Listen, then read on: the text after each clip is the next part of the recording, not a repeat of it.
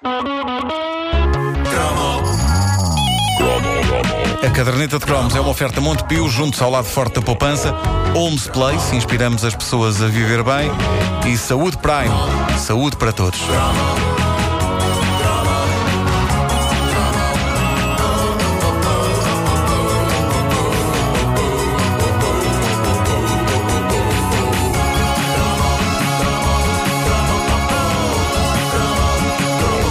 Sempre fui grande fã de Jim Henson e dos seus marretas, que aliás já tiveram direito a um cromo, bem como a Rua Sésamo, ehm, que quando era pequenito se chamava Abre de Sésamo. É incrível que as pessoas olham para a Rua Sésamo de finais dos anos 80 como uma coisa antiga, que já aconteceu há muito tempo, mas a verdade é que muito antes disso já eu via a outra encarnação da Rua Sésamo, que era o Abre de Sésamo, o que prova como eu sou um verdadeiro ancião. É incrível. Uma, uma pessoa chega a um grupo de pessoas na casa dos 30 anos, todas a falarem de Alexandre Lencastre na Rua Sésamo, e chego eu e digo: Eu já vi isso nos anos 70, que era Abre de Sésamo. E a voz sai-me assim mesmo.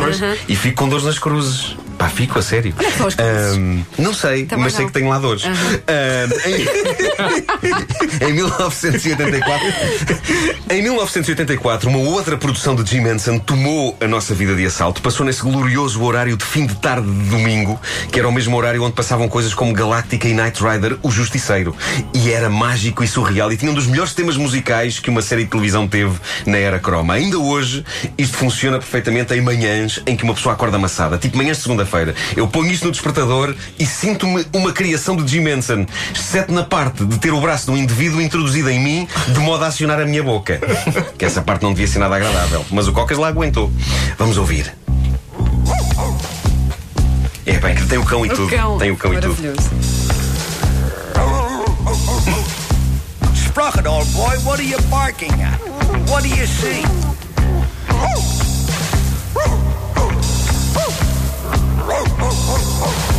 Tem uma grande hidro. É, pá, isto é Extended Mix.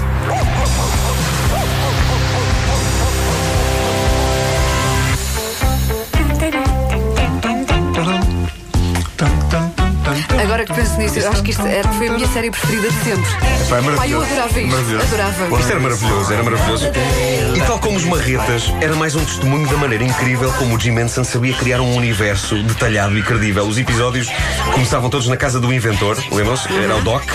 Tinha o tal cão chamado cão. Sprocket, que ouvimos agora. O Sprocket vivia no stress de saber da existência destas criaturas minúsculas, porque de vez em quando os via, mas por ser cão e por não falar, o desgraçado nunca conseguia fazer-se entender.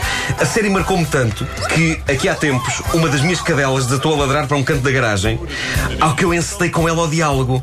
O que é, pequenita? São Fraggles! Encontraste a porta para o mundo dos Fraggles! Fui ver e era um rato morto. Era só um rato morto. A maldita vida real! Maldita vida real! Vi o rato morto, fiz aquilo que um homem faz quando vê um rato morto. Fui ter com a minha mulher e disse-lhe: Está um rato morto na garagem! Apanha, apanha! Foi isso que eu fiz. Foi isso que eu fiz. Lembram-se de, de como se entrava para o mundo dos Fraggles? Entrava-se pelo buraco e o genérico era mesmo isso. Nós entrávamos por esse buraco adentro, na casa do inventor, e aquilo levava-nos aos subterrâneos onde viviam os Fraggles, que eram criaturas coloridas e felizes que passavam a vida a cantar e a não fazer basicamente nada. Aliás, havia ali um lado a cigarra e a formiga, porque se os Fraggles viviam para divertir, para se divertir e para cantar, os Doozers, lembram-se dos Doozers? Eram umas criaturas verdes, pequeninas, com os capacetes de construção civil. Esses trabalhavam, viviam para trabalhar e ninguém percebia porque é que trabalhavam tanto, mas passavam a vida a construir umas estruturas que pareciam uns alicerces para uns prédios que depois nunca apareciam feitos. Mas trabalhavam à brava. E depois do outro lado do mundo dos Fraggles havia uma outra saída que ia dar ao mundo dos Gorgs, que era uma família de monstros gigantescos que olhavam para os Fraggles como uma praga que lhes atacava ao jardim. Epá, isto é lindo. E depois, para completar este quadro de demência, os Gorgs tinham uma lixeira que falava. Pois era. Era um oráculo. Sim, Era um sim. monte de lixo que falava e eu mais tarde percebi que isto de facto podia acontecer. Foi no período de tempo em que vivi sozinho, antes de me juntar à minha esposa. Digamos que eu não tinha tempo para mudar sacos de lixo com a devida celeridade. É coisa que demora muito Era, tempo. aquela- era a É vida de solteiro, epá. E, e, e aquilo, depois de alguns dias, sem ser retirado dali e posto num contentor, começava a ganhar formas de vida e a falar.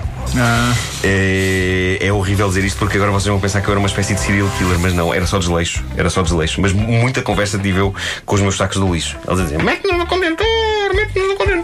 Eu já vou, já vou. Uh, outro, uh, todos estes conceitos do universo dos Fraggles eram alucinantes. Ora, tendo em conta que o Jim Henson era um bocado hippie, seria de pensar que substâncias ilícitas teriam estado envolvidas na criação de todo este mundo, mas não. Consta que ele não era amigo das drogas. Este tipo de loucura acontecia mesmo de forma natural na cabeça dele, o que é notável. E nós víamos aquilo todas as semanas, religiosamente, no horário mágico do final da tarde de domingo. Aqueles Fraggles passaram a ser da família. Eram o Red, o Embley, Gobo, Moki, Boober, tudo, tudo nomes excelentes para dar um filho. Eu adorava poder dar o, o nome de um Fraggle a um filho.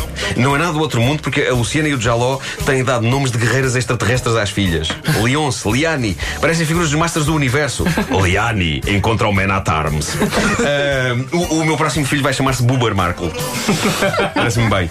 Como acontecia sempre naquela altura, os Fraggles acabaram imortalizados numa coleção de figuras de PVC produzida pelos nossos amigos da Maia e Borges. Não podem ver nada. Mas já viram Ah, não, eles foram antes. No que eles foram meter, porque eles faziam Fraggles em PVC e agora fazem-nos a nós. Há fotografias dos PVC da caderneta de cromos no Facebook da caderneta, vão estar em breve à venda. E a figura do Vasco tem na embalagem um carimbo a dizer tamanho real. Yeah, yeah, yeah. Eu acho que com isto atingimos a piada suprema sobre o tamanho do Vasco. Eu penso que depois, Vasco, de teres uma figura de PVC de 5 cm de altura que na embalagem diz tamanho real, podemos fazer o cessar-fogo e dar-te descanso. É sério? Eu acho que sim. É a Porque última? Já não é possível ir para lá disto. Não é possível ir para lá disto. Durante uma semana. Durante uma semana, duas. Mas pronto.